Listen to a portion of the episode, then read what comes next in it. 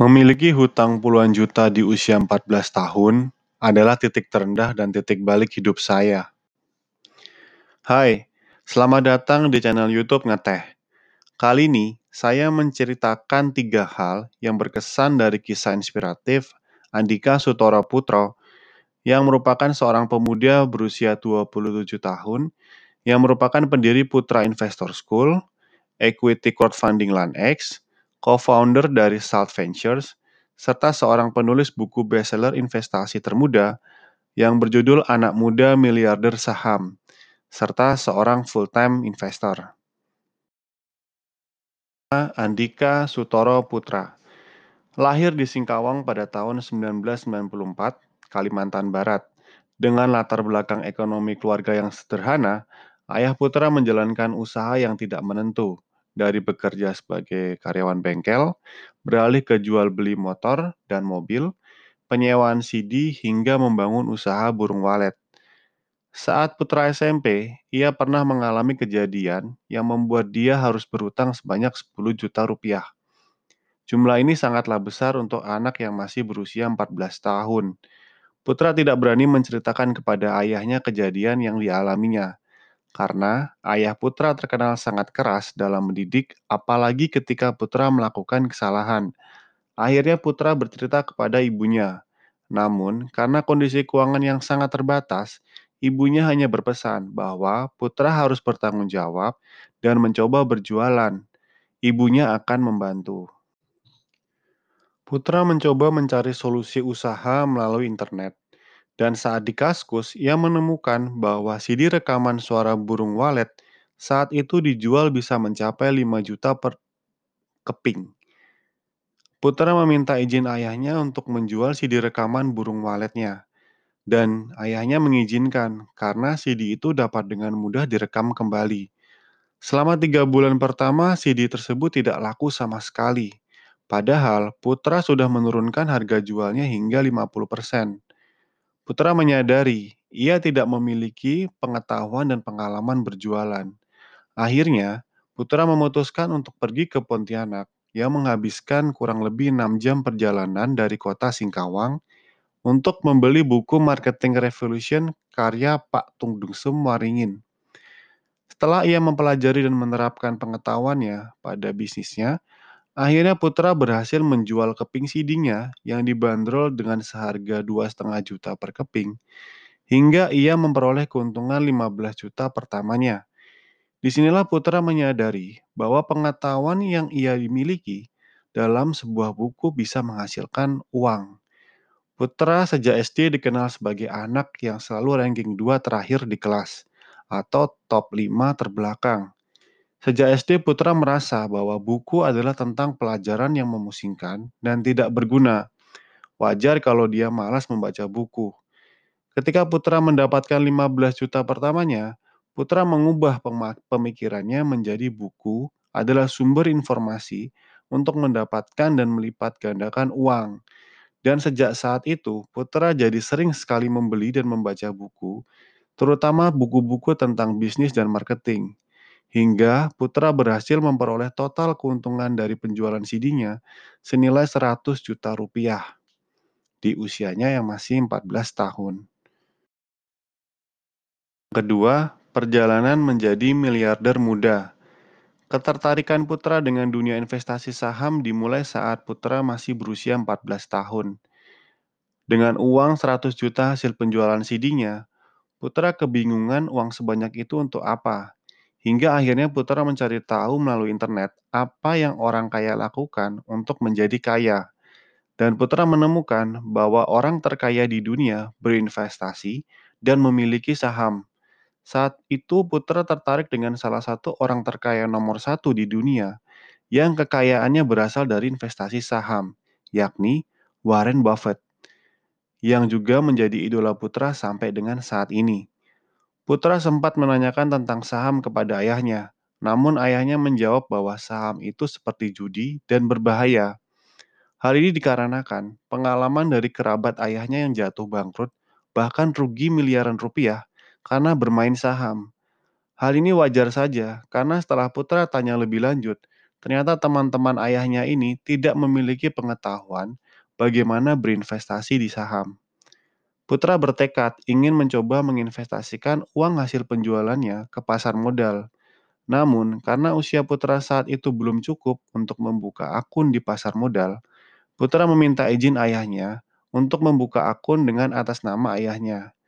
Meskipun pada awalnya orang tua putra menolak dan selalu mengingatkan putra bahaya tentang pasar modal, pada akhirnya ayahnya luluh karena tekad dan usaha putra yang selalu mengedukasi orang tuanya tentang pasar modal.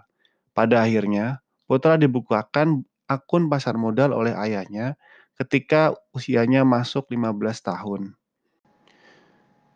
Putra mulai berinvestasi dengan modal 10 juta.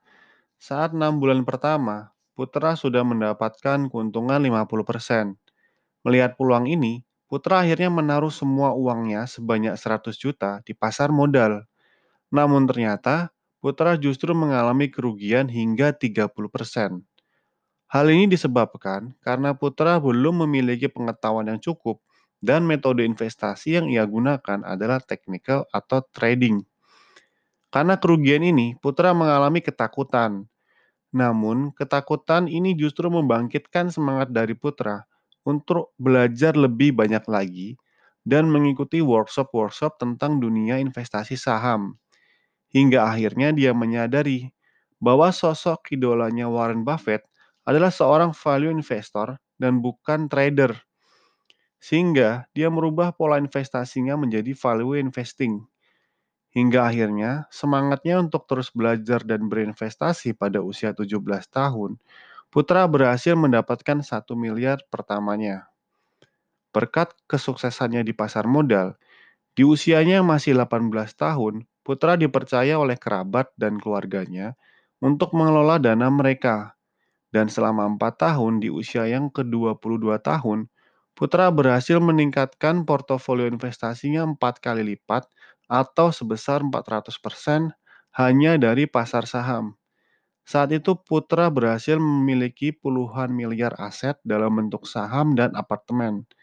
Selain apartemen di Kalimantan Barat, Putra juga membeli apartemen mewah di Jakarta yang ia gunakan untuk investasi sembari dia melakukan studi perkuliahannya di Jakarta. Dari pembelian apartemen ini, yang membuat Putra semakin terkenal dan banyak diundang sebagai pembicara di workshop-workshop kampus. Berkat workshop itu, Putra menjadi memiliki relasi dengan pengusaha dan investor terkenal, hingga akhirnya Putra diajak untuk bergabung menjadi salah satu pendiri Salt Ventures, sebuah perusahaan venture capital yang berfokus pada startup company. Perusahaan ini terhitung sampai dengan 2021 telah mendanai belasan perusahaan startup dengan nilai investasi jutaan dolar atau ratusan miliar. Di usia yang 26 tahun juga, Putra telah membangun lembaga pendidikan investasi saham bernama Putra Investor School dia juga mendirikan perusahaan crowdfunding LanX, yaitu sebuah platform pengumpul dana investasi untuk dibelikan produk investasi seperti kos-kosan atau bisnis. Putra juga menerbitkan sebuah buku nasional bestseller berjudul Anak Muda Miliarder Saham yang juga menjadikan dirinya sebagai penulis buku investasi termuda di Indonesia. Buku akan saya bahas di next episode ya. Stay tune teman-teman. Yang ketiga, pelajaran hidup dari Putra. Putra selalu mengatakan bahwa pencapaian yang ia raih sampai dengan saat ini tidaklah mudah dan membutuhkan alasan untuk selalu bangkit ketika jatuh. Putra sudah melewati masa-masa sulit di mana dia harus menutup dan menjual bisnisnya yang bangkrut. Pernah juga kehilangan uang miliaran karena investasi bodong.